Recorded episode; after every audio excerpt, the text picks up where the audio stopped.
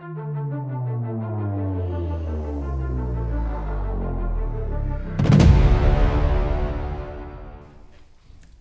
a pánové, krásný dobrý den nebo večer, jakoukoliv dobu nás posloucháte. Od Bambule se hlásí Dan a máme tady další pokračování Geekzony podcastu časopisu Pevnost. Libozvučeného průvodce fantaskními světy.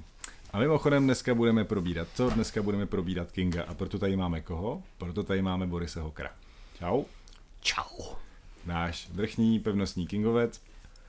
Ehm, samozřejmě kápu, po Jirkovi Popilkovi, který jsou do všechny knížky pro sebe. Já vím, no, protože je šikovný, má větší ramena, zdravíme Jirku do té jeho lopatálie, tam je to úplně určitě krásný, skvělý místo na čtení. U Ostravy. U Ostravy. Eh, budeme se bavit o Kingovi z jednoho jediného důvodu. Eh, v kinech je doktor Spánek a na začátek musíme říct dost neblahou věc. Stejně jako v případě Terminátora temného osudu, i tohle vypadá na opravdu extrémní finanční průser. Bude to provar jako hovado. E, za první víkend 14 milionů dolarů. Byť ten snímek, který sám o sobě stál jenom v uvozovkách 50 milionů dolarů, tak 14 je opravdu fest málo. Ale od pozice nejhoršího průseru roku ho uchrání co? Zklamání Charlieho Andílků. A to už běží? To už běží a je to totální průser. To Ještě jsem si větší. těšil na Kristen Stevartovou, ale jakože... Ta je tam prej dobrá, no, ale neviděla to ani. Dobrá všude. No, každopádně, eh, jak jsme se dřív přesvědčili třeba u Atlasu mraků, potomků lidí, Fontány nebo klubu rváčů, to, že nějaký biásek na začátku nevydělá moc peněz, ještě nemusí být stopka. Ale bohužel v případě doktora Spánka to vypadá, že to teda opravdu tvrdě nedopadne. No, eh, proč je tady Boris? Protože je sympatiák, to za prvý. A za druhý, u doktora jsem Spánka... hevína. To, to je samozřejmě přijatelný bonus, děkujem. Příště dvě, děkujem. No já bych mu rád něco nalil, ale už má na dopito. Nejdůležitější je, že doktor Spánek jako román je pokračování Přátelé, je to voda. Ono to tak nevypadá, teď se nás tady Boris pokusil vytopit, ale bohužel je to, je to tak. Doktor Spánek je pokračování románu Osvícení z roku 1987, mm-hmm. což je jeden pořád z nejsilnějších a nejpůsobivějších Kingových románů. Je to tak. A dá nám určitě k tomu dá trošku víc, jako? Dám vám k tomu nedá nic víc, protože já se hodlám dneska ptát hlavně tebe, kamaráde. Seš línej. Eh, jsem línej jako veš. Ale eh, dobrá zpráva je King není línej se svýma 60 knihama. Nicméně Osvícení bylo až jeho třetí román, Pokerý a po prokletí Salemu. Kdy ho napsal? Už jsme říkali, 77. zapomínáš. Proč ho napsal? Protože má půzení psát, jako Stephen King je vrozený spisovatel a prostě vyprávění příběhů je pro něj nutnost. Eh, každopádně ale osvícení je, mm, jak to říct, trošku výhybka v jeho kariéře, protože po těch prvních dvou románech se konečně odhodlal opustit eh, Maine, svůj uh-huh. domovský stát, a traduje se historka, že protože si říkal, sakra, jsem pořád spojovaný s tím Maine, musím něco dělat, tak vytáh Atlas Spojených států, zapích náhodou prstíček a zjistil, že je v. Colorado takže nejlepší, tam Colorado. se South Park mimochodem. Colorado Přesně tak. Myslím, že i South Park má nějakou parodii na, na osvícení. Minimálně jednu. Ale každopádně jako Stephen King si řekl, teda jako, že změní prostředí, dokonce šel tak daleko, že v Coloradu strávil dovolenou se svojí ženou Tabitou a uh, nevím, jestli teď řeknu správně ten hotel, ve kterém se ubytovali, myslím Stanleyův hotel. On sám říká, že v Koleru jsou jedny z nejkrásnějších hotelů na světě, mm. protože hory a všechno tady ty věci okolo. Každopádně jako zjistil, že to prostředí těch koloreckých hotelů je hodně působivý a jemu se to nějak spojilo s tím, že má hodně rád klasický hororový tropy, motivy a zápletky, tak jemu se tyhle si kolorécký hotely spojily s klasickou zápletkou domu pronásovaného duchami, nebo prostě domu, který je nějakým způsobem prokletý. Takže osvícení je jednak pokusem o tu změnu prostředí, jednak to navazuje na tu jeho snahu právě vytěžit tady ty klasické hororové motivy, protože mhm. když si to vezmeme, tak eh, Carrie byla vytěžením těch motivů dívky, která je nadána nějakými nadpřirozenými schopnostmi. Prokletí Salemu je jak to říct, no, tak variace na Drákulu. Je přesně tak, je to variace na Drákulu, která je vedená základní myšlenkou toho, že Stephen King si jednou řekl, co by se stalo, kdyby Drákula přistál ne v Londýně na lodi Demeter, ale prostě přijel nějakým letadlem společnosti Delta do New Yorku, pravděpodobně ho srazil prostě nějaký taxík vole, no, na Manhattanu. Takže z tohohle, z toho, jako, z téhle v podstatě vtipné historky vzniknulo prokletí Salemu, a ta vtipná historka pokračuje, protože před pár lety možná se zaznamenali seriál Jelema del Tora a Chucka Hogena mm-hmm. uh, Strain. Jo, jo, jo. Který, se to jmenuje jak zhoubný, zhoubný kmen, přesně tak. Jasně. Je to i knižní trilogie, tak ta je přesně o tom, co by se stalo, kdyby Drákula přicestoval letadlem do New Yorku. Takže jako King v tomhle ohledu předběhl dobu od nějakých 30-40 let. Ale každopádně třetí román, osvícení, přenesení do jiného prostředí, vytěžení dalšího motivu a nejenom to, ale zároveň jako první, řekněme, velký autobiografický román Stephena Kinga.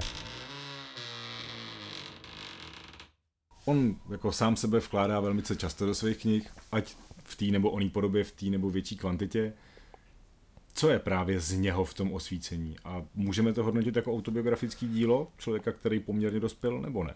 My ho tak můžeme vnímat, byť eh, sám King jako říká, že pro něj samotného to bylo překvapení. Respektive takhle. On přiznává, že ta knížka je do značné míry autobiografická, protože Jack Torrance je v podstatě on sám. Člověk, který je pronásledovaný alkoholismem, nejenom alkoholismem, ale v Kingově případě i prostě drogama, jo, kokainem jo, jo, a jo, jo. dalšíma věcma, přesně tak.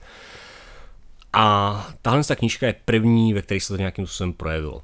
Na druhou stranu eh, těch knížek potom bude celá řada, budou to hřbitov zvířátek, mm-hmm. bude, budou to Tommy Knukři a tak dále, ale v tom osvícení to prostě začalo. Jack Torrance je člověk, který je pronásledný alkoholismem a my sledujeme jako jeho pád do čím dál tím větší zkázy mm-hmm. a toho, že bude ignorovat potřeby svoje i vlastní rodiny.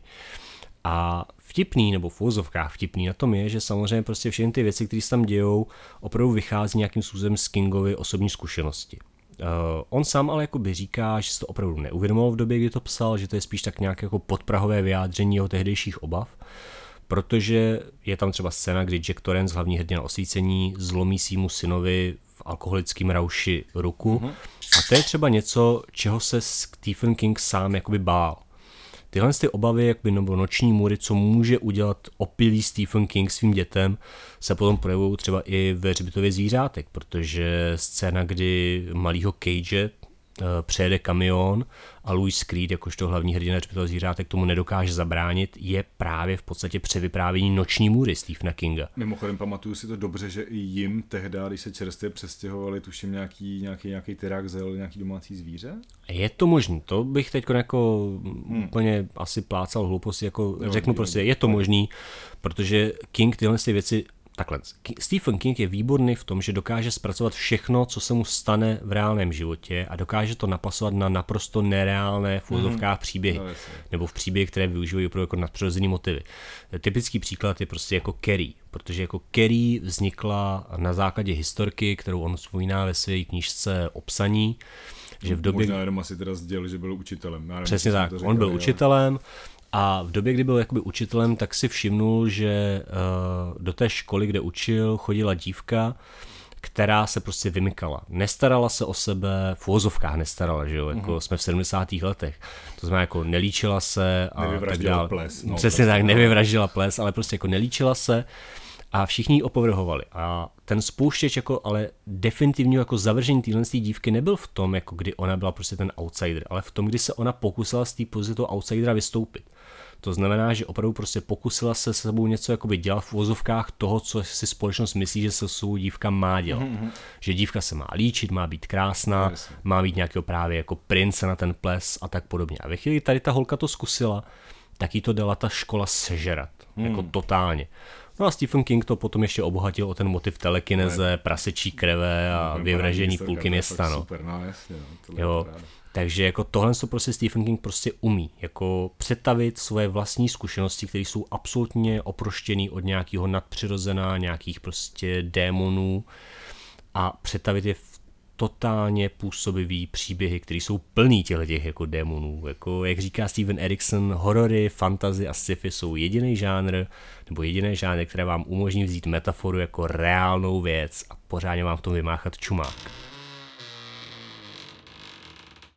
Osvícení jako takový je jako obecně chápaný jako jeden z vrcholů toho Kingova díla. Samozřejmě každý má individuální žebříčky. Co máš ty nejradši? Uh, já mám nejradši to, protože to je univerzální Stephen King. Uh, já se k tu vracím nejenom jako čtenář, ale v podstatě jako i publicista, v podstatě mm. každý rok a myslím, že když bych to spočítal, tak jsem o něm napsal možná nějakých jako 100 tisíc znaků, jo, jako prostě extrémně moc. Jo, to by mě hrozně zajímalo, máš jako radši ve filmové podobě starý, to dvoudíl, no vlastně oni jsou obě dvoudílní, ale prostě to starý zpracování ta, anebo to nový? Uh, jedničku novýho.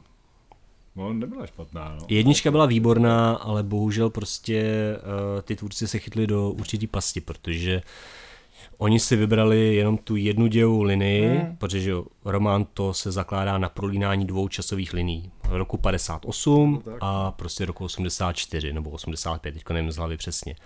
Ale problém je v tom, že pokud vypreparujete do filmu jenom tu jednu tu dějovou linii, tak ta druhá už nefunguje. V té knížce je to, to záleží na tom prolínání, na tom, že prostě v jedné linii zjistíte nějaké informace, které se nějakým způsobem projeví v té druhé. A to střídání je prostě hrozně dynamický a hrozně vtahující toho čtenáře. Hmm.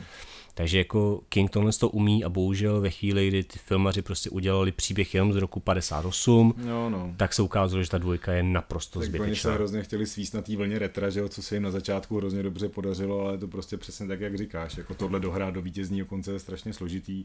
Nutno ale dodat, že ani v tom prvním dvou filmu se to nějak extra nepovedlo. Jako je to prostě tam no. to hodně osekali, jako já no. jsem to nedávno viděl vlastně znovu, jsem si jako z nějaký nostalgie, no, jsem si řekl, že si to připomenu. Udělal si dobře, že se na to nedíval, protože fakt to nefunguje. Jako jediné, co tam funguje, je jako bizarnost Tima Curryho no, v roli. Pennywise, ale nic jiného. Ale zase na druhou stranu to obsazení těch uh, smolařů je Ty dobrý. Ty byly příjemný, jo? on tam tuším hrál dokonce ten Brad Barrett, ne? to byl ten kluk z pokračování, to doufám, že nekecám teďka, z pokračování nekonečného příběhu. Je to možný, uh, ten, který potom spáchal sebevraždu nebo něco takového, nebo se uchlastal, Čmaria, což je velice jako příznačné pro kingovské adaptace. příběhy, tohle, to vždycky to skončí. No. Zpátky k osvícení. Jak jsem teda na začátku už nakopnul, tahle knížka je braná jako jeden z jeho topů. Proč to tak je podle tebe? Uh, takhle. Stephen King sám jako uznává, že pro něj ten příběh uh, znamenal něco víc než všechny ostatní, protože uh, Stephen King jako považuje za své opus magnum, bez ohledu na všechno, co si o něm myslíme, jako že to je autor hororů, tak když mm-hmm. se na to vezmeme, tak jako za celou jeho kariéru, tak horory tvoří možná tak polovinu knížek, který napsal. Všechno ostatní jsou prostě různý thrillery, sci-fi, temná fantazy, no, pohádky, dračí oči, že jo. No. Přesně tak tak eh, on považuje za svůj opus magnum sérii Temná věž, mm. což je sedm románů, potom jeden jako vlastně doplňkový román, několik eh, povídek a pak jako různý narážky v dalších románech, mm. který se s tím světem různě prolínají. A Temnou věž začal psát ještě v době, než eh, publikoval Kerry. Váže se s tomu taky krásná kingovská historka, že dělal brigádu v nějakém skladu, kde našel balíky barevného papíru, který si přinesl domů a rozdělil ho mezi sebe, svého tehdejšího kámoše a jeho tehdejší holku, toho kámoše, ze které se po letech stala manželka Stephena Kinga. No a tahle historka pokračuje, že tam Stephen King říká, že to je v podstatě jako z příběhu Stephena Kinga. Teď jako si představ, že dělám úvozovky rukama. Dělá, dělá. Protože každý z těch tří lidí se potom pro, uh, prosadil jako spisovatel. Nebo ne prosadil, ale prostě každý publikoval. A tam Stephen King říká, že Amerika je společnost, která je prostě plná uh, lidí, kteří mají ambice publikovat a psát a prosadit se prostě není jednoduchý. Ale tady prostě ten kouzelný papír, který Stephen King napsal, v jeho, nebo našel, v jeho případě zrovna jako zelený papír, jako evidentně fungoval jako nějaký spouštěč a všichni jako zahájili nějakou kariéru básníků, spisovatelů a tak dále. Eh, v případě Stephena Kinga mimochodem ten papír byl zelený. Eh, což je zábavný, protože já jsem kdysi dávno psal svoje seminárky na vysoké škole na růžový papír a To není papír. zábavný, Boris, mě je to hrozně líto, ale to, že si psal svoje seminárky na růžový papír, není zábavný. Ten docent si myslel to samý, že to není zábavný, no. ale jako jeho názor nebyl směrodatný. Každopádně jako Stephen King na zelený papír napsal tu nejslavnější větu svého života, a sice, že muž v černém prchal přes poušť a pistolní mu byl v patách. Nicméně, eh, co tím chci říct je to, že svět temný věže pronásledoval Stephena Kinga mnoho let a on se do něj periodicky vracel a vždycky říkal, že je pro něj hrozně složitý ten klíč tam najít. On se nedokáže jako zbavit myšlenek na ten svět, ale psát o něm je složitý.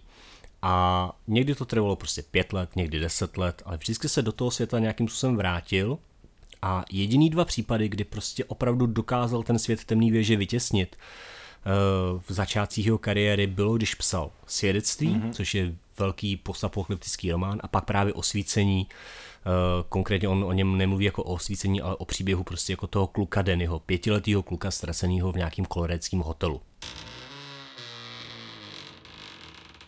Osvícení jako takový je skutečně příběh, který ho dokázal vtáhnout i nad eh, jeho poměry. Jako mm-hmm. na rozdíl od všech ostatních nebo většiny ostatních jeho příběhů, který vyprávěl, tak osvícení ho pohltilo zcela. Prostě nepřemýšlel o ničem jiným. Přemýšlel jenom o tom, co se děje v hotelu Overlook, co se děje v mhm. Coloradu, co dělá Jack Torrance, co dělá jeho žena, co dělá jeho syn a tak podobně. Takže osvícení v tomhle tom ohledu je opravdu význačný román pořád. Eh, navíc eh, musíme přiznat, že z hlediska čistě nějaký strašidelnosti, když se budeme bavit o tom, že Stephen King je král hororu. No má to v sobě pořád to osvícení. Má to v jo. sobě. Tak eh, osvícení je, řekněme, ze hřbitovém zvířátek asi nejděsivější kniha, kterou kdy napsal. A ono se to kryje i vlastně s reklamním sloganem prvního českého vydání, který se tady ty zmínil, o kterém se říká, že tahle ta knížka se prostě nedoporučuje číst o samotě a že nakladatel nevede, eh, nebude prostě mm, mít zodpovědnost za žádné újmy, které se čtenářům stanou. Přesně tak. No, jasně, no. Takže to je osvícení. No. no ono je právě na tom osvícení vlastně možná jako nejzajímavější to, že v něm rezonovalo natolik, že a tím se posléze dostáváme k doktoru Spánkovi, že prostě po letech, přímo po 630 letech, se rozhodnul poprvé opravdu pokračovat v nějakém svým příběhu ve velkém stylu, přímo v románovém stylu, a že na něj navázal. Mm, Otázka je... ale zní teda, jako, co ho k tomu vlastně jako vedlo všechno, kromě toho vnitřního půzení. Jako proč, proč ty Torencovi vlastně křísil? Kdyby jsme byli cynici, tak řekneme, že to byly prachy, protože Nebyli, prachy vládnou světu. Nemá důvod. Nemá důvod, přesně tak. Jako navíc eh, během jeho více jak 60 knih trvající kariéry podstatě nikdy neudělal pokračování s dvěma různýma výjimkama. Za prvý, eh, pokračování má eh, román Talisman, který napsal společně s Petrem Straubem a pak má pokračování právě Osvícení. Já si myslím, že to souvisí s tím, co jsme zmiňovali, a sice, že prostě příběh Daniel Torence vytěsnil z jeho hlavy všechno ostatní v době, kdy ho psal hmm. a nějakým způsobem se v něm prostě držel i nadále.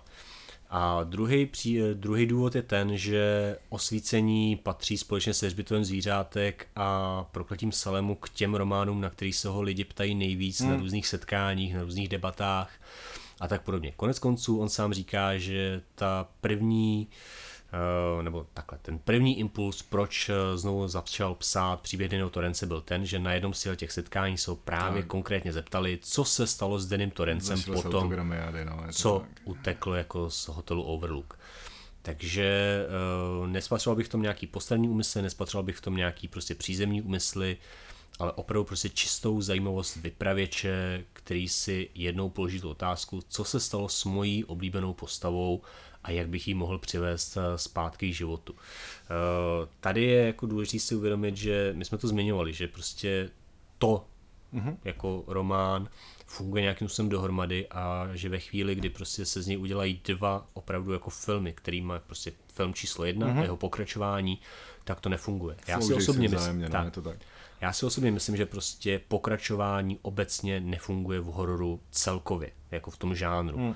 Eh, když si vezmete nějaký monstrum, tak ve chvíli, kdy ho porazíte, nebo ve chvíli, kdy to monstrum zvítězí, tak jako jak na něj můžete navázat? V podstatě jenom tím, že zopakujete to samý, hmm. a nebo že to prostě nějak jako rozmělníte, nebo půjdete a úplně někam jinam. kliše. Přesně no, tak. Jo. jo. takže jako King se tady tomu opravdu jako programuje, jako vyhýbá. Jako když jsem zmínil to pokračování talismanu, tak eh, Talisman jako takové je převyprávění nebo hororový převyprávění eh, dobrodružství Toma Sawyera a Huckleberryho. Pokračování Talismanu Černý dům je podsta Charlesa Dickensovi a je to někde úplně jinde, jakoby žánrově, narrativně, mm, tím jako, co, čím si ty postavy procházejí. A podobně funguje i ten doktor Spánek. Uh, můžeme i zmínit to, že to, když jsme ho jako zmiňovali, mm-hmm. tak uh, v podstatě se dočkalo svého remakeu literárního v díle Dena Simonce v románu Černé léto. A to je román, který se zabývá čistě jen jakoby tou, řekněme, dětskou linií, to znamená prostě tou, která je v tu v minulosti, to znamená 50. 60. léta.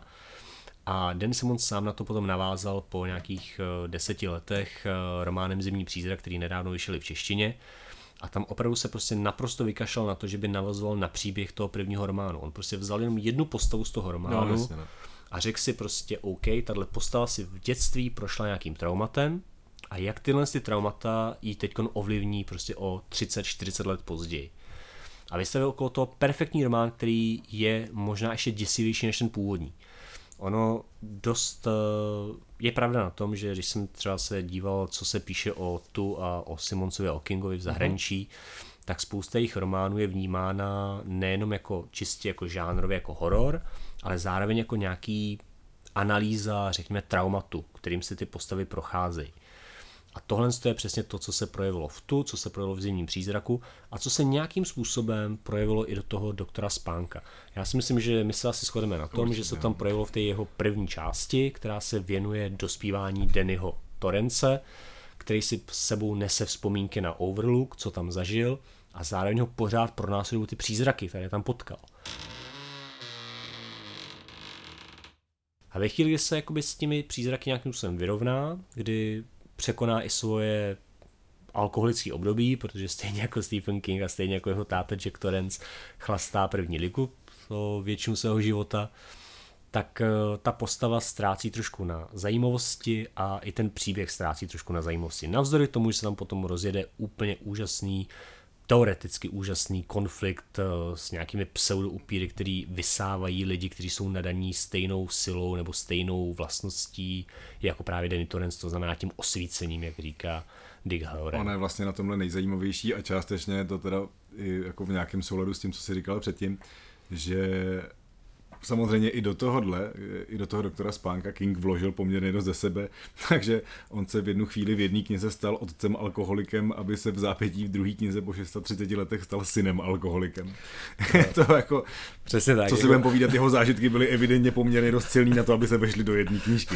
Hodně ho sformovali, ale jako sám King říká, že vlastně osvícení psal z pozice přátelského alkoholika, a uh, doktora Spánka píše z pozice přátelského vylečeného alkoholika. Jo. Takže tohle to tam prostě je, stejně jako je to prostě ve Hřbitově zvířátek, je to v Tomik Nukrech, mm-hmm. kde prostě sám říká, že to jeho psaní, ten alkoholismus, a nejen alkoholismus, ale prostě braní drog už mm. natolik ovlivňovali, že on tu knížku považuje v podstatě za teď jako, když tak to vytípněte, za sračku ale eh, když se na tu knížku zpětně člověk podívá, tak uh, ty popisy jakoby alkoholického delíria jsou to nejlepší, co jsou King naprosto napsal. uchvacující, jako je to prostě, pokud chcete někdy nahlédnout do hlavy alkoholika, v tomhle případě, jak to osvícení, tak ten doktor Spánek na prvních 100 stranách je opravdu jako naprosto výjimečný zážitek. A nebo potom prostě Tommy Knukři a hmm. kapitola, která je nazvaná Poslední čtení básní uh, toho hlavního hrdiny.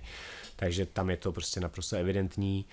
A eh, mimochodem na Kinga to mělo jako takový dopady, že eh, pokud znáte román Kujo, což je o Bernardinovi posedlem, nebo ne posedlem, ale který trpí no, steklinou, no, no, no a skončí to opravdu velice špatně ten příběh, tak to je knížka, kterou sám King říká, že si matně pamatuje, že ji kdysi psal, ale vůbec netuší jak, kdy a co konkrétně tam probíhalo. Prostě Třeba to... tohle je to klasický automatický psaní, jak se o tom vyprávělo v dějinách. Takhle by to přesně mohlo být. Prostě se spražíte jak arašídy a hned to, to tam začnete sázet. Jako Jack Kerouac by se mohl učit. No Ježíš Maria, no, to cestování jak za mlada. Hele, u toho doktora Spánka je ale jedna velká znatelná nevýhoda proti, nevýhoda proti osvícení a to, že teda mimochodem za prvý to není horor. A je to, to psychologická totiž... temná fantazie obecně, jako když se to vezmu. Jako... Ale s mírnými vločkami takového sněžení rodinného dramatu. Jo? Je to opravdu pejsek a kočička jako kráva. Ale co je důležitější, eh, za tímto osvícení je opravdu braný jako etalon a poměrně jako vynikajícím způsobem stvárněná literatura, mm, tak bohužel doktor Spánek, byť teda dostal cenu Brema Stokera, tak takhle rozhodně v očích literární kritiky si nestojí. Proč tak špatný přijetí? Co se vlastně stalo? Nebo jako, jak se to mohlo stát? Jako, hm, čím to je? To, co si řekl, jako Prostě je to pejsek jako kočička, který jsou pekli dort. Jako Stephen King uh, někdy bývá osočován z toho, že prostě nemá dobrý konce. Já si myslím, že on konce dobrý má, ale ne vždycky se s nima ty lidi stotožní. Mm. Ideální příklad je Podkupolí, který v rámci toho, co se tam jako vypráví, asi má nejlepší možný zakončení. No jo, ale přesto nedost silný a to je právě ta věc, co tomu Kingovi většinou lidi vyčítají, že po tak dlouhý, krásný expozici tak. v tak úžasném světě, ale prostě přijde něco, co nestačí. Což je ale jako někdy otázka to, jestli vůbec jako to očekávání, no, který on zbudí, určitě, no. může naplnit. Eh, tady ale tohle to není případ toho doktora Spánka. Tam je problém spíš v tom, že to, co si říkal ty, že prostě je to spousta dějů, který se někdy i vzájemně vlastně jako vyvrací. Eh, pro mě nejpůsobivější je to opravdu na tom začátku, no, kdy to, to protáhne to Dennyho dětství a je to, myslím, asi 100 stránek, které jsou nejděsivější za posledních 15 let, co King napsal. Mm-hmm. Možná od, eh, dejme tomu, Pytle kostí, hmm. což byl takový poslední jako klasický hororový no, román 90. let, který King napsal. Pak začalo nějaký jeho období experimentů, nějakého vyrovnání se s vlastní smrtelností po těžké autonehodě, kterou měl v rámci který dopsal temnou věž během dvou let, byť jako většinou jako na jednu knížku strávil deset let, tak tady hmm. prostě během dvou let vyplodil tři knížky a na té kvalitě to je znát ale uh, Doktor Spánek prostě je v podstatě tři romány, minimálně tři romány v jednom a to, co tam vadí, je to, že tyhle si tři romány spolu prostě neladí. Hmm. Jako nenavazují na sebe, to, no, to tak, no. přesně tak, nelepí se. A zahlcují hlavně čtenáře a posledně diváka, jak se za chvíli dovíme. Tak, no, je to tak. Přesně tak. A bohužel se ukazuje, že prostě ten hlavní konflikt, který tam potom je vystavěný, to znamená mezi Danem, malou holčičkou, která má podobný dar jako ano. ona, a e, těmi, jak jsme zmínili už jako specifickými psychickými upíry, tak bohužel ten konflikt, e, kdyby tam Denny nebyl, tak se prostě nic nestane hmm. a jako vyšumí to do ztracena. To je ten problém, že prostě vy máte potom pocit jako čtenář, že jste vlastně četli zbytečný příběh. My si o ději toho samotného románu povíme ještě kousek před tím snímkem. Nicméně ještě předtím, teďka jako poslední schrnující věc k té knížce můžeme si dovolit říct, že nejenom teda osvícení, ale hlavně doktor Spánek, že jsou to prostě knihy o lidský slabosti a lidský slabosti tváří v tvář závislosti. A to jak ze strany lidských hrdinů, tak ze strany těch nelidských hrdinů, těch upírů, zlodějů páry.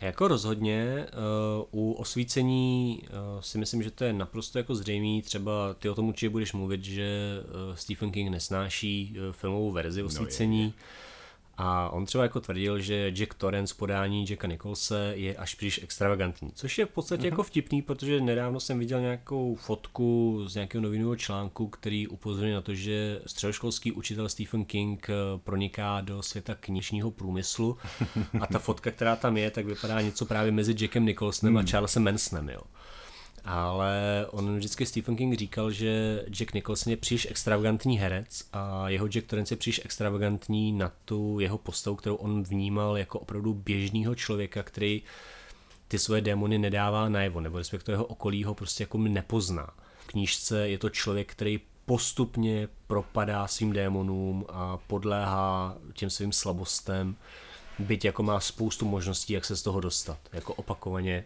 má možnost opustit ten overlook, dát ty přednost té rodině, ale prostě neudělá to a pak ho to semele. Takže vzhůru za obyvaným Kenobim. Proč? Protože doktora Spánka alias Daného Torence hraje Ewan McGregor. A ještě tři jména budou muset zaznít. První je Rebecca Ferguson.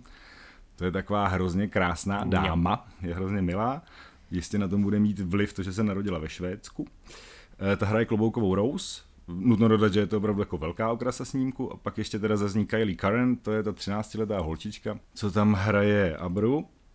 No, chodeme to docela zajímavý, když to vypadá jako totální dítě MTV, hrozně krásný, hrozně natočený, jednou z ní prostě vyroste totální lamačka srdcí, tak je to jako úplný no-name a zatím toho moc nezvládla.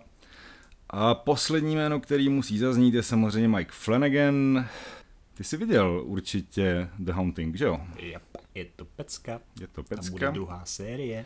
To je Podle. taky pravda a bude toho asi víc, protože on teda stihnul kromě tohohle seriálu, který je u něj asi na tom nejlíp momentálně, tak stihnul, já nevím, třeba Oculus, zlo nikdo nespí, trošku Bčkový horory. E, pak zvládnul Gerald's Game, což je docela důležitý, protože to je taky King, přesto se právě dostal k doktoru Spánkovi a hlavně bude tuším příští rok dělat remake tajemství loňského léta. Což uvidíme, jak dopadne, protože už ta první verze byla dost strašná, teda no, ale tak A Sarah Michelle Gellar bude? e, vleda, že by hrála nějakou důchodcovskou roli. Mladíme. Jaký myslíš, že měl a má Stephen King eh, nejradši adaptace svých filmů? Který jsou jeho nejoblíbenější? Ha.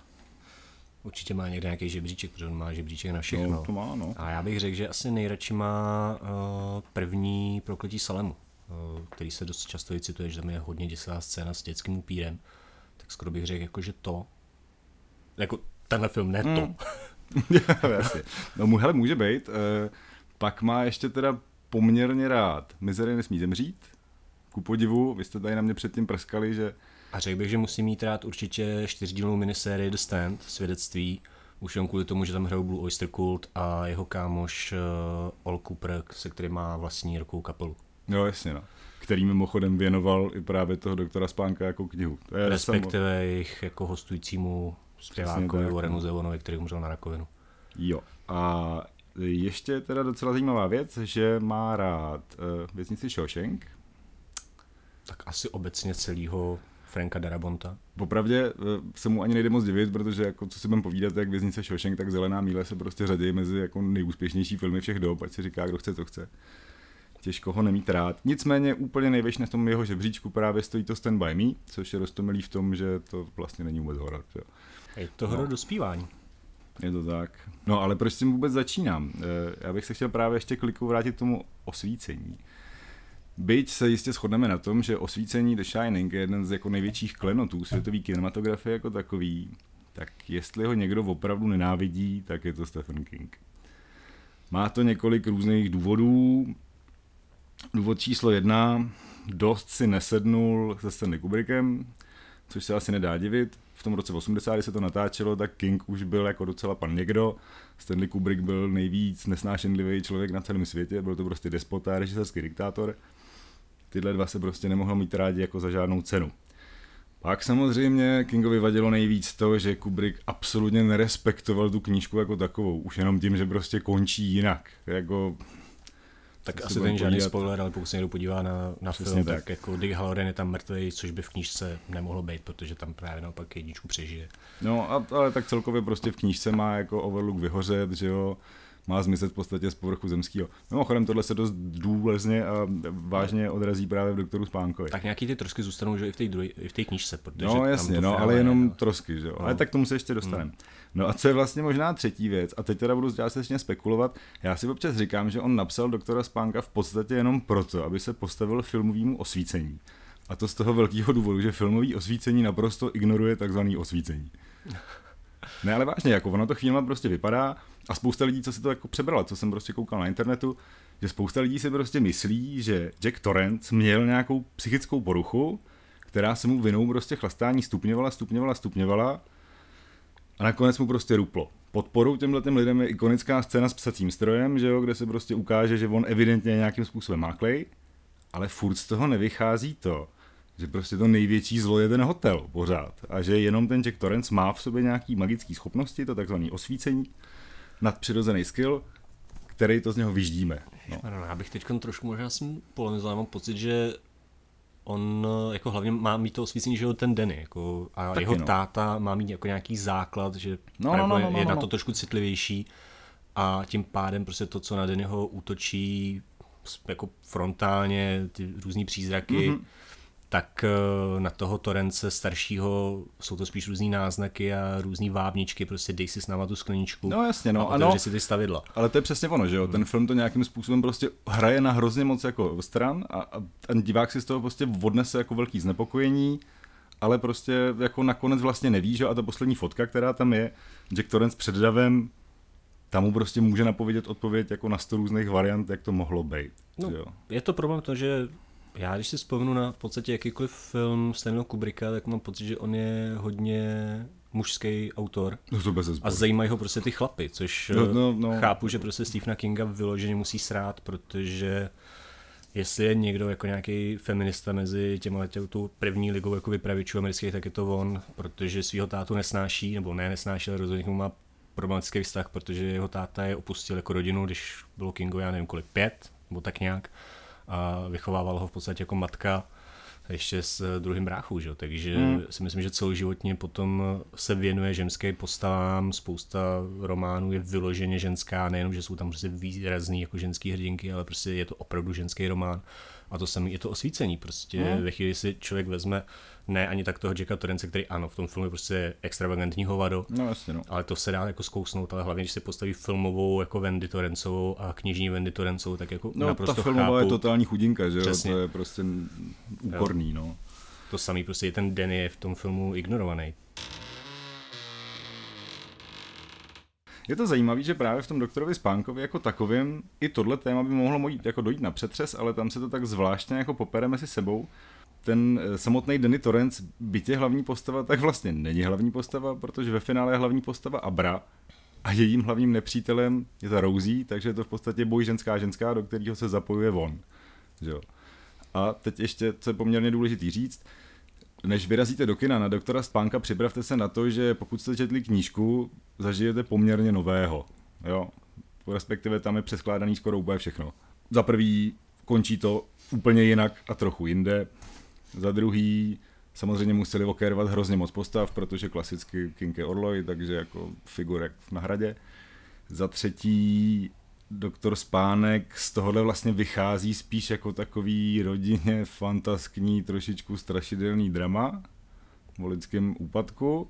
Což není vůbec jako na škodu. Jako většina těch změn jako byla rozhodně, jak jsme říkali minule, že prostě knižní doktor Spánek je pelmel, vařila Mhm. Kočička s pejskem, tak tady prostě to rozsekali a přeskládali ve velmi funkčním aspoň tvaru. Tak. Je zajímavý, že to drží po sobě jako, teda při sobě výrazně víc než ta knížka jako taková, ale teda bylo to za jistý jako daně, no. A přijde mi poměrně zvláštní, že třeba proti tomuhle filmu ten King vlastně veřejně vůbec nehlásí a tváří se docela spokojeně. Ale já se obávám, že je to tím, že za prvý Flanagan mu asi jako dost podkuřuje, za druhý třeba Juvna McGregora nechali vybrat Kinga. Jo? Protože původně se na něj hlásil třeba Chris Evans, což by bylo asi úsměvný, ale nebo třeba taky Jeremy Renner. Takže jsme tam mohli mít Avengerskou účast. Jo. No, ten jako vezeme teď ke svým problémům, No jasně. tak by tam byl docela... Ne, jsem včera čet, bo- já ten případ jako znám jenom prostě jako jenom z amerických článků, takže to moc nevím, ale teďka se vynořila nějaká nana, to znamená nějaká prostě vychovatelka nějakých dětí. A tam mu zrovna ve chvíli, kdy už mu prostě Marvelovci odpustili a dovolili mu prostě dělat toho Hawkeye, nový seriál, tak prostě ona řekla něco ve smyslu, že se jí snažil zabít už kdo ví jak dlouho. Takže evidentně v Marvelu zase zbystřili a půjde to prostě možná fakt před soud a on si možná půjde sednout do báně. Takže jinými slovy je to prostě jako neschopný superhrdina, který nedokáže deset let zabít svou jako vychovatelku svého dítěte. Jo. Já nevím, no měl v ruce jenom br- šípy, no víš jak, no prostě, no. jako ve filmu. No. Teď jsme trošku odbočili. Dan Torrance. Jak jsme si říkali na začátku, eh, na té knížce jako takový je nejzajímavější, nejzajímavější prostě ta první třetina, kde s Danem krásně hází polokrok do Deadly Tremens. Bohužel to se nám ve filmu trošku ztratilo. Respektive vyřešej to za první tak 4,5 minuty, kdy dojde na jedno hezký umrtí, eh, jedno krásný mrtvý dítě se tam objeví. A respektive je to naznačený, takže... No jasně, no. To je právě vůbec jako hrozný problém tohohle filmu to, že eh, jak si nemáme vstup do vnitřních pochodů prostě jednotlivých hrdinů. Což je blbý, protože ty toho Dana definují. Jo. Tady se nám z něho stal takovej, když tak jen oprav, jo. Eh, Já bych řekl, za prvý, absolutně kladný hrdina, což je daný tím, že se s ním prostě setkáváme v podstatě až od chvíle, kdy odejde od anonymních alkoholiků. Za druhý je to takový koktavý ňouma trošku, Taky trošku Forrest Gump, takový podivný, protože asi nebude moc nejchytřejší, spíše vláčený prostě osvíceníma a posledze abrou. A to poslední nemůžu říct, to bych vám kecal konec. Ale prostě nějakým způsobem se nám poměrně dost změnil. No. Zrovna v tomhle případě si teda nejsem jistý, že je to dobře, protože ono to do toho nějak zapadá, ale zase, zapadá to do té nové formy, která s tou knížkou vlastně nějak extra moc nesouvisí. A zase si myslím, jako, že opravdu jako Kingovi bude mnohem míň vadit, když eh, tam zprasíte mužskou postavu, než když zprasíte ty dívky, jako, buď jako děti, anebo prostě ženský. Asi říkám, určitě, na no. těch mu asi záleží, bych řekl víc. A navíc je prostě pravda, jak jsme se bavili předtím, že on, že on chtěl, aby to byl hrozně obyčejný hrdina, který se nějakým způsobem postupně změní a tím, že se do těchto těch hrdinů zároveň otiskuje, tak by mně přišlo možná divný, že by toho Dannyho Torrence neměl rád, když je, jaký je, že jo, protože byť je to trochu troubák, je to prototyp hodného člověka. No, no eh, ještě jedna teda věc mě tam trošku překvapila, kromě těch velkých změn, eh, televizní luk, je to neuvěřitelný. A teď teda si trošku zahrem s tím, aby jsme vám fakt jako neřekli moc. Tam to dostane opravdu jako velký grády, řekněme, na posledních 30 minut. Teď si můžeme dovolit jeden malý spoiler. Právě doktor Spánek navazuje na to filmové osvícení, nikoli na knižní. To znamená, že Hotel Overlook stojí a to znamená, že všechno se ve finále odehraje v něm.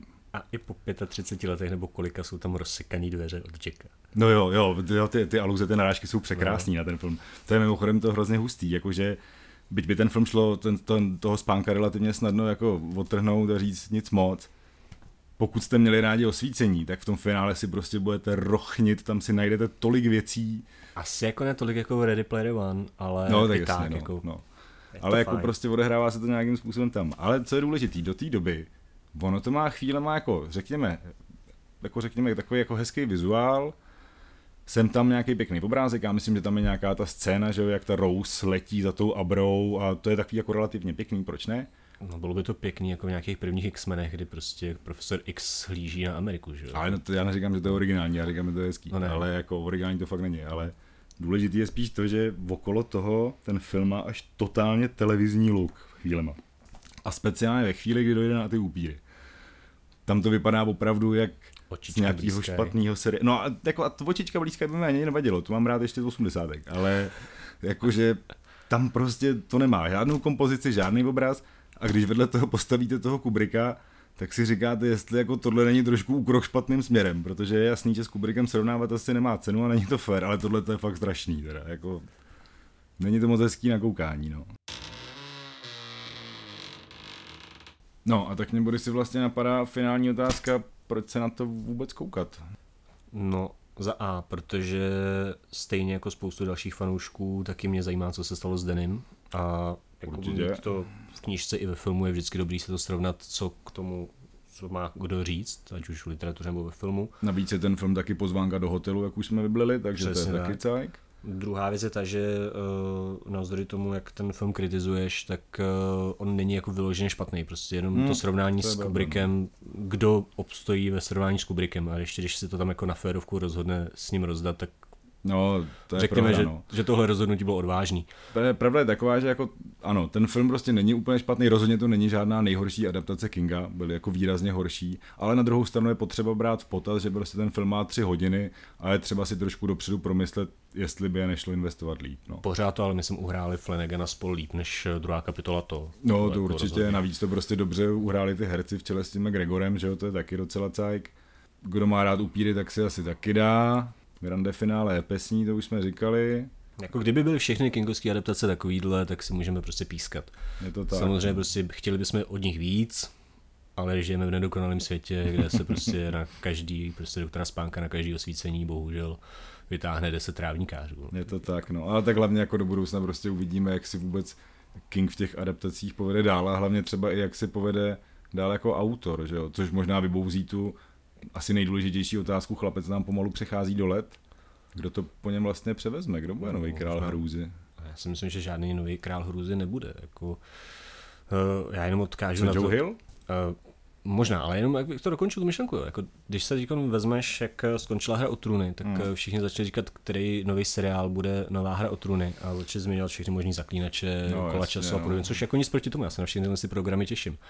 Ale řekněme si to na rovinu, jako vždycky, když byl nějaký takovýhle velký fenomén, tak ten, Mhm. který přišel po něm, rozhodně nebyl ze stejného žánru. No, jasně. Jo. A myslím si, že stejně tak prostě Stephen King byl tím Byl jedním je jediným, naprosto výjimečný, samozřejmě. byl tím jedním jediným prostě autorem, který mohl za ten horor oslovit takhle globální publikum, ať už v Americe, ať už ve světě. A že dneska už budou prostě spíš eh, autoři specializovanější, který Hmm. budou stejně dobrý, budou možná i lepší, ale prostě nebudou mít takový globální dopad. Takže věříš jako v subžánrovou rozmanitost. Něco Nebo- takového. A samozřejmě potom jako se třeba teď se teď jsou populárnější spíš detektivkáři. Může se hmm. stát, že za deset let potom zase někdo přijde z toho hororu, no, ale spíš bych řekl, že momentálně ty hororový mm, králové budou spíš národního typu, typu Jon Ajvit Lindqvist ve Švédsku, který ale prostě neprorazí tolik jako na západě. Hmm. Nebo prostě Jožo Karika na Slovensku, který rozhodně neprorazí na západě. ne. A podobně, jo. když jsi zmínil Joea Hilla, tak uh, samozřejmě Joe Hill je zajímavý autor, ale taky ho prostě nezajímá čistý horor. Jako, hmm. To je autor temné fantastiky. Pravda, no a nebo prostě výborných eh, komiksů. Mimochodem jako Doktor Spánek je výborný v tom, že vznikal zhruba souběžně s Hillovým románem Nosferatu, mm-hmm. který u nás vyšel po jako Vánoční říše a jsou tam vzájemně na to narážky, jakože jako otec a syn spolu tak na dálku jako vedou různý dialog. Mimochodem letos to mohli vidět i jako seriál, tuším na AMC nebo na čem to bylo. Přesně tak, ale v, kdybych řekl, jako koho bych já rád viděl na té pozici, tak by to byl asi Light Baron, ale vím, že prostě Light Baron píše takovým stylem, že prostě hmm. nikdy takhle globálním autorem nebude. Což je ale škoda, ale berte ho jako doporučení, prostě jako se zaměřit v těch upectvích. Takže... No a hlavně navíc je pravda taková, že Stephen King toho napsal tolik, že jako pokud máte rádi žánr prostě hrůzy a horor, Můžete jako čtyři roky číst jenom Kinga. Od rána do večera a potom klidně zas. Dobrý, eh, kdo chcete jít na spánka, běžte, kdo nechcete, nemusíte. Eh, budeme doufat, že nás další Kingovy adaptace překvapí snad o trošku líp.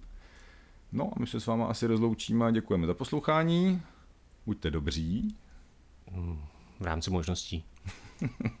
jako nepřehánět to.